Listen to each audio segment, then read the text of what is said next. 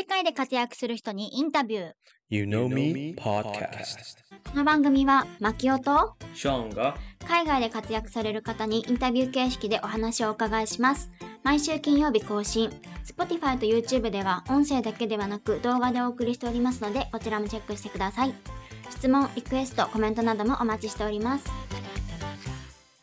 今回の湯飲みゲストはアメリカのクレジットカードポイント運用法などを発信されているリクマイラーのカズさんです。アメリカ在住の方はクレジットカードのポイントを貯めて旅行などに利用されていますか？もしかしたら今まですごく損しているかもしれませんよ。経験豊富なカズさんのもとで賢く学びましょう。ぜひ最後まで聞いてください。本日の茶柱。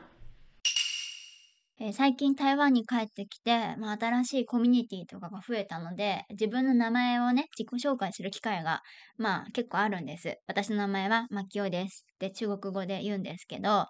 あの、それを言うたびに、いつも台湾人に言われる返しが、え、マキオって、あのマキオ？っていう風に言われるんですよ。で、日本人からしたら、は、どういうこと？っていうハテナマークだと思うんですけど、どういうことかじゃあ説明しますと、実は台湾にはマキオっていう、タレントに、まあ、私が言ってんの。実は台湾にはマキオっていう日本と台湾のハーフのタレントの人があのいて結構有名人なんですよ。マキオってね日本で会ったことないんだけどすごい珍しい名前だと自分でも思ってるんだけどそんな名前の人が実は台湾で活動していてでねあのただのタレントじゃないんですよね。何をしたかはいどうぞ。タクシードライバー殴ったんです。そそう、病院まで。う。うん。事。件、お騒がせタレントなんですよね。で、そう、タクシードライバーを殴ったって事件がめっちゃこうゴシップというか、ワイドショーですごい叩かれた時があって、の当時の映像もあったんですよ。そう。っていうので、お騒がせタレントとしてめっちゃ有名人なので、なんかこの間も中国語のレッスンで、最初なんか私の顔とか見せない、その LINE 上だけでマキオですって言っちゃったもんだから、もう先生が、え、マキオって あのタクシードライバー殴ったマキオじゃないよね？みたいな返事が来ちゃって、あ、私違います、その人じゃありませんっていう弁明をね、あの急いでしたんだけど、なんかそんなのが多くって、メリットはやっぱ覚えてもらいやすいっていうのはあるんだけども、なんかまあちょっと本当にお騒がせだよね。はい。本日の湯飲み。じゃあ本日のゲスト、カズさんです。よろしくお願いします。はい。よろしくお願いします。ではまず自己紹介をお願いします。はい。えー、カズです。ニックネーム、リクでやってまして、テキサスのオースティン在住で、えー、かれこれ在住20年超えたのかな？ちょうど20年ぐらいになって、すごい。そうなんです。だいぶ長くなりました。ブブログを書いてるんですけども、基本的にエアラインマイルとかホテルポイントを使ってどうやって安く旅行できるかというような、そういうようなトピックを書いております。ありがとうございます。実は私も1年半ぐらい前になるかと思うんですけど、あ、もっと前か、2年半ぐらい前かな。あの、カズさんのポッドキャストに一度出演させていただいていて、クレジットカードのことお詳しいので、そのことをご教授いただきながら、私も学ぶっていうような感じで、あの、実行させていただきました。その説はありがとうございました。えーこちらこそありがとうございます。今日はそのカズさんがやっていらっしゃるリクマイラーとしての活動などについてお伺いしていきたいので、もうぜひアメリカ住んでいらっしゃる方には聞いていただきたいなっていう内容にしていきたいと思うんですけれども、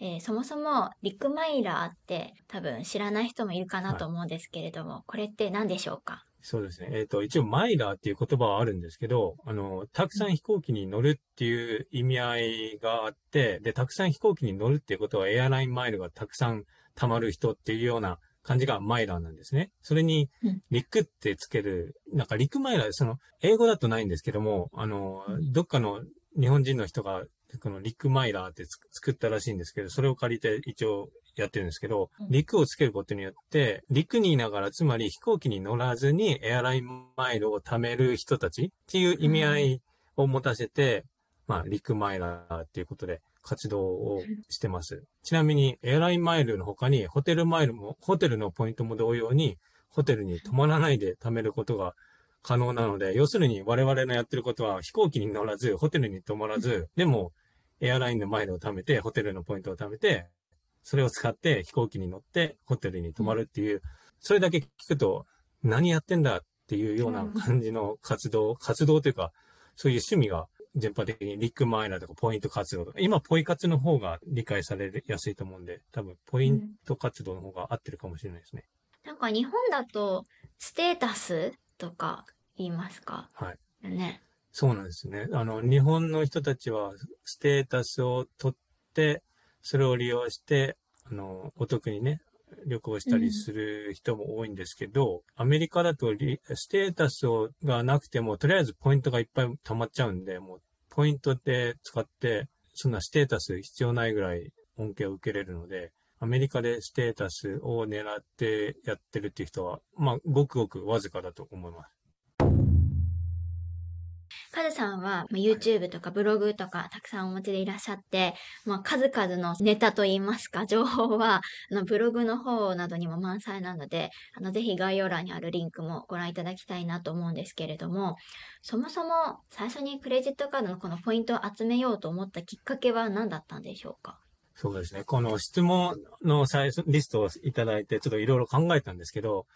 もともと夫婦でね、あの、旅行が好きで、夏に1回、冬に1回、だから合計で2回ぐらいは旅行してたんですね。あの、その当時はアメリカ国内とか、まあちょっとカリビアン行ったりしたんですけど、振り返ってみると、1回の旅行に多分飛行機とホテルで1500とか2000ドルかかってるんですよ、2人、最。低。で、はい。日本に帰るとなると、一時帰国だけで飛行機代で、そその当時だと一人1000ドル切らないぐらいだったから、やっぱり2000とかうん2500かかってたわけなんで、年間多分はい5000ドルぐらい使ってたんですよね。その時はその時良かったんですよ。二人とも働いてて、で、子供もいなかったし。で、子供ができて3人になると、あ、やばいなと。旅行費が単純計算すると1.5倍になるわけですよね。2から3なんで。はい。それだけの旅行の費用を払ってたら貯金はできないんじゃないかなと思って、これはちょっとやばいなと思って、リサーチをしたんですが、一番最初にたどり着いたのがこのポイントの活動じゃなくて、格安航空券、あの旅行会社が出してるような、そういう情報がほとんどで、多少節約になるけど、結局出費になるわけですよね。なので、ああまり刺さらなかったんですよ。し出費が出てくから、そこまで節約ならないのかななんて思ってたところ、私の妻の同僚でうん、ポイントをね、実際に使って旅行してる人がいて、なんかその人の話を初めて聞いて、で、その人っていうのは結構ちゃんと大学とか大学院出てて、あの、ま、まともな人だったんですよ。ななんか変な人じゃなかったんで、それを聞いて、こんなまともな人でちゃんとできてるんだったら安全なんだろうと思って、クレジットカードとかポイントとかいう風に検索をし始めて、たどり着きました。そこまでがね、まあまあ時間かかりましたね。今でこそ結構まあ情報もねあってネットで検索するといろいろ出てきますけど当時はそんなになかったんじゃないですか？そうなんです。当時なくて、うん。もちろん日本語の情報はなかったので、英語の情報だったんですけど、今に比べるとやっぱりね、ブログの数も少なかったし、こっちのブログを読んで、もう一つのブログを読んで、なんかや、なんか5個のブログを読んで、やっと一つのトピックをちょっと理解できるかなぐらいを続けてって、なんか、こう、組み合わせていくみたいな。私もねカズさんの実行オンラインのやつを受講させていただきましたけれどもなんかやっぱり複雑じゃないですかそんな一筋縄ではいかない流れだったのでなんかもうあれを英語で解読するとなるとめちゃめちゃ大変だろうなってね思ったんでですもまあ、けれど元はシンプルですよね。やってることはシンプルなんですよ。あだから、うんうんうんやってることはシンプルなんだけど、その周りになんかいろんなことがあるから、それをどう捉えるかによって変わるんですけど、まあ、やってることは非常に単純なんですよ。じゃあ実際にあのこれを聞いている方もえポイント集めて何になるのって思っていらっしゃる方も いるかなと思うんですけれどもカズさんがポイント集めて以降、なんかすごく得したエピソードありましたら教えてください。国際線ビジネスクラスとかファーストクラスに乗ったりとか、そのボラボラとかモルディブにある五つ星のえ海に浮かんでる水上ビラとか何回か泊まったりしたんですね、ポイントで全部。ラグジュアリーな経験もした一方で、アメリカ国内の、例えばオクラホマの、うんあの、ちょっとロードトリップの途中に泊まったホリデーインとかハンプトンインとか、そういうのにもポイントが、を使って泊まったりしたので、結局のところ、ポイントを使えているので、ホリデーインであろうが、そのコン、コンラッドとか、高いホテルであろうが、お得はお得なので、いろんなポイントの使い方があるんだなっていうのを他の人がしてるのも見て感じたし、自分がしてるのもね、ちょっとこう経験から思うことがあります。最終的に今まで行けなかった場所とか、今まで年に1回しか旅行行けなかったけど、なんかポイントを使って飛行機代とホテルが無料だ、ほぼ無料だから3回、4回、5回行けるとか、そういった感じで、家族とか友達とこう旅行できる、そういう経験、体験ができるっていうことに最終的に価値はあるのかなと最近感じてます。あの、どこどこにのエアラインの何々クラスに乗ったとか、どこどこのホテルに泊まったとかいうのも大切っていうか、あの、思い出に残るけど、最終的には旅行をして、その旅行で先で何を感じたか、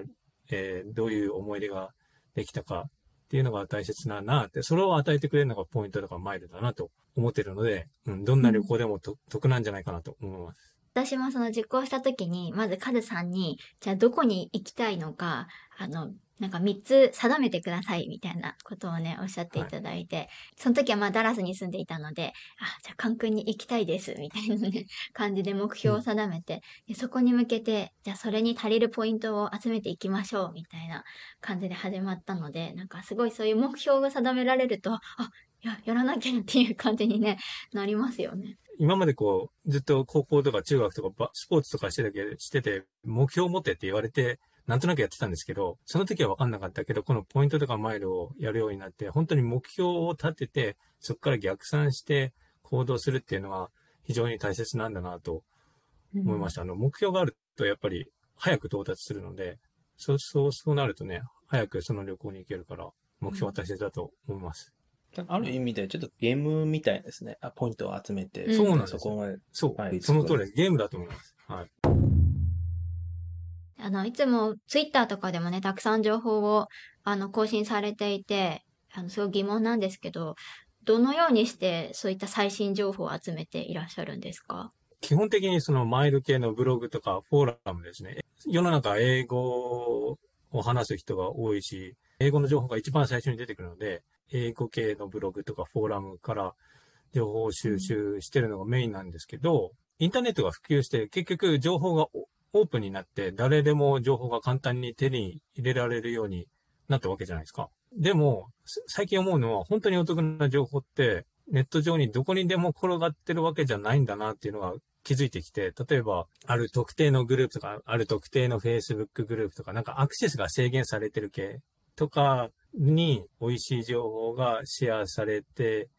ることが多くなってるんじゃないかなと思いますね。あとは、同じような趣味を持つ人と実際話して意見交換すると、インターネットに載ってないような情報はどんどんどんどん出てきますね。だから全部全てがインターネットではないんです、あの、意外と。本当にお得な情報はね、その人も言いたくないでしょうしね。そうなんですよね。うん、そう。多分それで秘密じゃないけど、こうね、あまりシェアされてないような情報を提供してやっていくっていう方法じゃないと多分、あの、誰でもアクセスできるようになっちゃったんで、いい情報だともうすぐ使えなくなっちゃうんで、それをね、こう制限するためにアクセス制限とかその会員制にしてるのかなと思います。カズさんもね、コミュニティを運営されていらっしゃいますよね。そうなんです。あの、私だけじゃないですか。私とその、ロサンゼルス在住のアレックスさんという方で、二人で運営してますね。で、あの、トピックはマイル、ポイント、クレジットカード、まあ旅行全般的な感じで、意見交換をする、なんていうんでしょうね、フォーラム的なフォーラムっていうかまあディ、 Discord じゃないんですよ。違うプラットフォームを使ってるんですけど、個人個人であのメッセージもできたりだとか、そのポストを立てたりだとかやってまして、多分一番のメリットは、外から見られないんですよ。検索ができないですよね。あの、Google で検索しても、オンラインコミュニティは会員制なので、Google の検索に一切引っかからないので、書いてある内容が会員しか見れないので、安心して質問できるし、回答する方もこう、自分のちょっとこう、個人情報が混ざっても、その人にとって使える情報であれば書き込めるし、だからそこが見ていて一番のメリットかなと思います。それはすごくいいと思う。なんかこちらかとしても、その辺に 溢れてる情報だと、やっぱもうみんな知ってるじゃんっていう情報になってしまうけど、そのクローズドなサイトだと、やっぱりそこの情報の価値ってすごく上がると思うし、信用できるし、お金払ったより上の金額が戻ってくる可能性もあるってね、思えるので、なんかその運営の仕方はきっと長く続くでしょうし、いいことだらけだなと思いますけどね。集まってくる人たちも、実際自分と同じような感じなんですね。アメリカ在住の日本人で、で、マイル、ポイント、旅行が好きで、で、実際その人たちが役立った情報とか体験を書いてくれたりとかするから、そのまま使えちゃうんですよね。オンラインの情報だと、そのまま使えない情報ってかなりの量があると思うんですけど、こういうクローズにすると、似たような人しか入ってこないんで、で、似たような人が似たようなことをやってると、もうそのままできるっていう、私とアレックさん二人だけの知識とか体験じゃなくて、メンバー多分今150人ぐらいいるんですけど、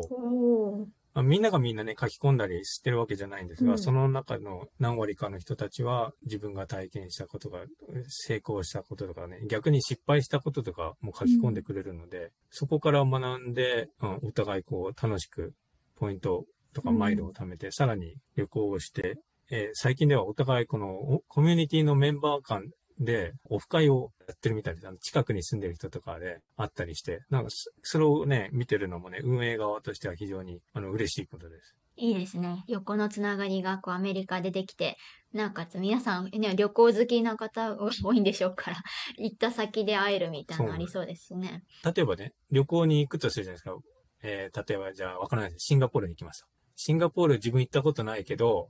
シンガポール行ったことがありますか？ここら辺に泊まる予定なんですよ。で、おすすめの場所とか、レストランとかありますかって言うと、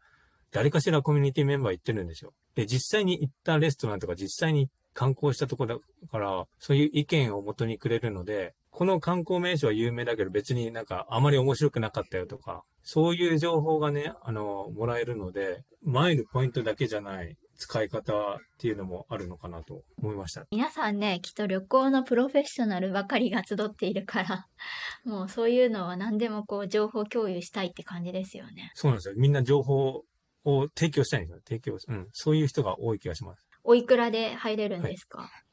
月々17.5ドルです。あの、例えば最初に入って、これはちょっと違うなと思ったら、そのまますぐやめられる感じで、なので、ほうほうほう。でも17.5なら、なんか、その情報をもとに頑張ってポイント集めれば、全然カバーできそうな金額ですね。このやり方をお勧めするわけじゃないけど、とりあえず17.5払って、うん最初から最後までね、1ヶ月読み漁ってもいいわけじゃないですか。ああ、確かに。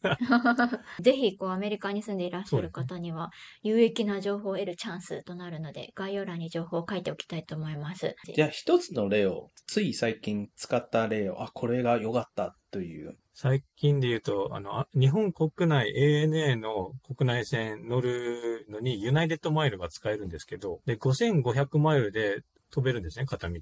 5500か8000ぐらい前、あ例えば北海道から沖縄まで行くには確か8000マイルぐらい必要だけど、それでも北海道から直接沖縄飛んでもいいし、北海道から羽田経由で羽田で何一泊するような予定でうん。やって沖縄に飛ぶっていうこともできたり、それが、それも8000マイルぐらいでできるので、でチケット買おうと思ったら多分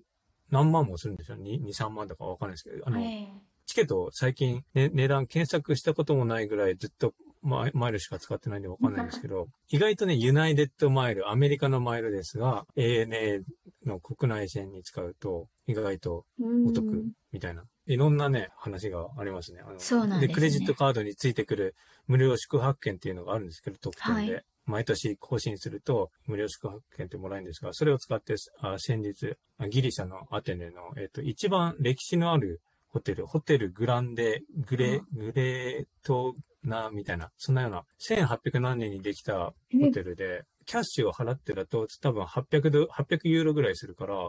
自分たちが泊まるチョイスにも入らなかったんですよね。だけど、無料宿泊券があったから、あ、じゃあ、まあ、泊まってみるかっていう軽い気持ちで泊まったんですけど、すごいうん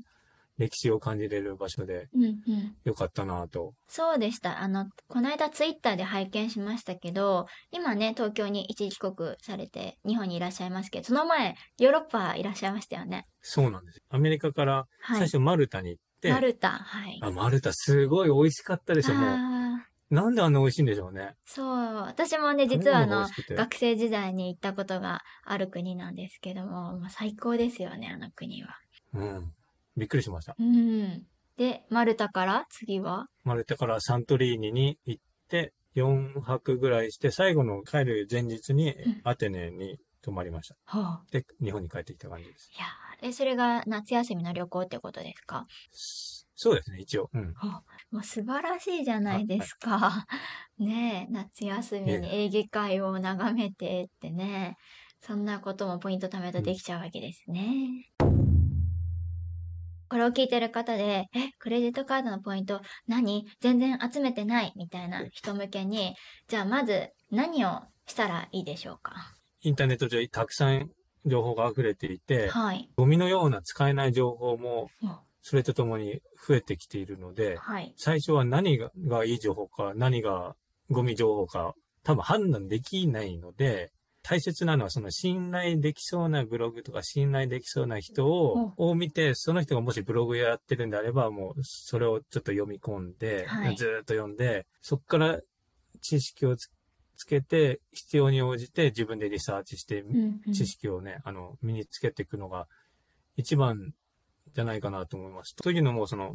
よくあるんですよ。あの、ツイッターで話題になってたからとか、同僚とか知り合いがおすすめしてたから、このクレジットカード作りましたっていう人が多いんですけど、うんそれを聞いてね、あの、見ると、入会ボーナスっていうのも、申請するタイミングで、ボーナスって違うんですよ。うん普段のボーナスが4万ポイントだだとしても、多くなってたら6万とか、もっと良くなってるうんうん場合もあるので、おすすめで作ったっていうと、一番いいオファーで作れてないケースがほとんどなんですね。ベストなのは、ネット上で信頼できる人を探して、その人の情報をこう読み漁ることなんですけども、そういう人がなかなか見つからないっていう方は、私のあの ブログをそうですね。そはい。あの日本語で書かれてる内容だと、それが一番まとまってる気がします。それを読んでみて、自分に合ってるかどうか判断して、もっとやってみようって思思うんであれば、そこからこう自分で検索してやるのもいいですし、あのオンラインコミュニティにこう参加して質問をどんどんどんどんしてするのもありだと思うし、あの初めてのか方はここからみたいなタブがあるんで、うんあのひ一つの記事なんですけど、長いんですけど、それを読むと、なんとなくこんな感じなんだなっていうのがわかると思うんで、それがいいかなと思います。そうですね。え、もうブログって書き始めて何年ぐらい経つんですか？2024年で10年目ですね。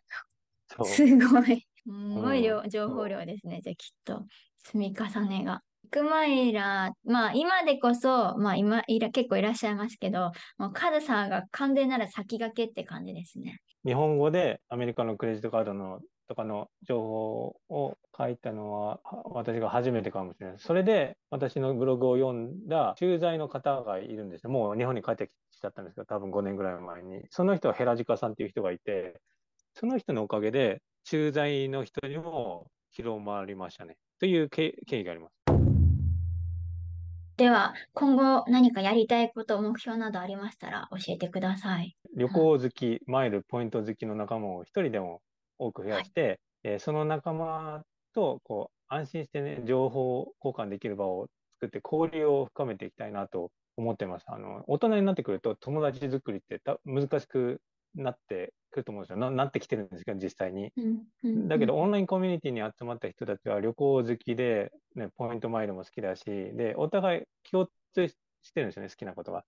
なので、そこから始まる友達ってありなんじゃないかなと思って、うんうんえー最近だからいろんな人と会ったりしてるんですけど、あのびっくりすることに、オンラインのあのコミュニティメンバーの人たち、自分と似たようなバックグラウンドの人とかいたりとか、自分と似たような仕事をしてたりとか、そういったあの意図を一切なくあのオンラインコミュニティ作ったんですけど、そういう人も入ってきてるんで、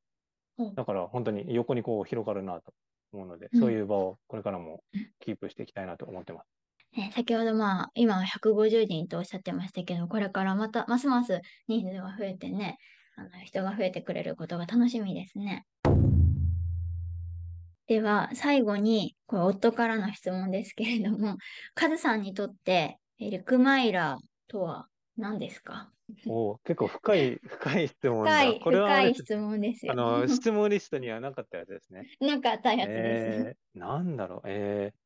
夢が見れますね。あの、頑張れば頑張るだけ夢を見れる趣味かなと。もちろんね、その、な、ミリオネアだったら、一泊1000ドル、2000ドルすると関係なくパッパパって払えばいいんだけど、あ一般家庭にとってはそんなの無理なわけで、そういう一般家庭の人たちが努力して、なんだろう、夢を見れる道具がマイルポイントで、だと思います。たくさん旅行もできるし、豪華な旅行もできるし、夢がある道具です。という回答でどうでしょう？大丈夫です。ありがとうございます。えぜひ皆さん、カズさんのブログ、それからオンラインコミュニティチェックしてみてください。あ今日のゲストはカズさんでした。どうもありがとうございました。ありがとうございました。当番組へのゲスト出演希望募集中です。次戦多戦問いません。概要欄のリンクからご応募お待ちしております。ゆのみポッドキャストはウェブサイト、各 SNS を運営しておりますので、ぜひこちらもチェックお願いします。それでは次のエピソードをお楽しみに。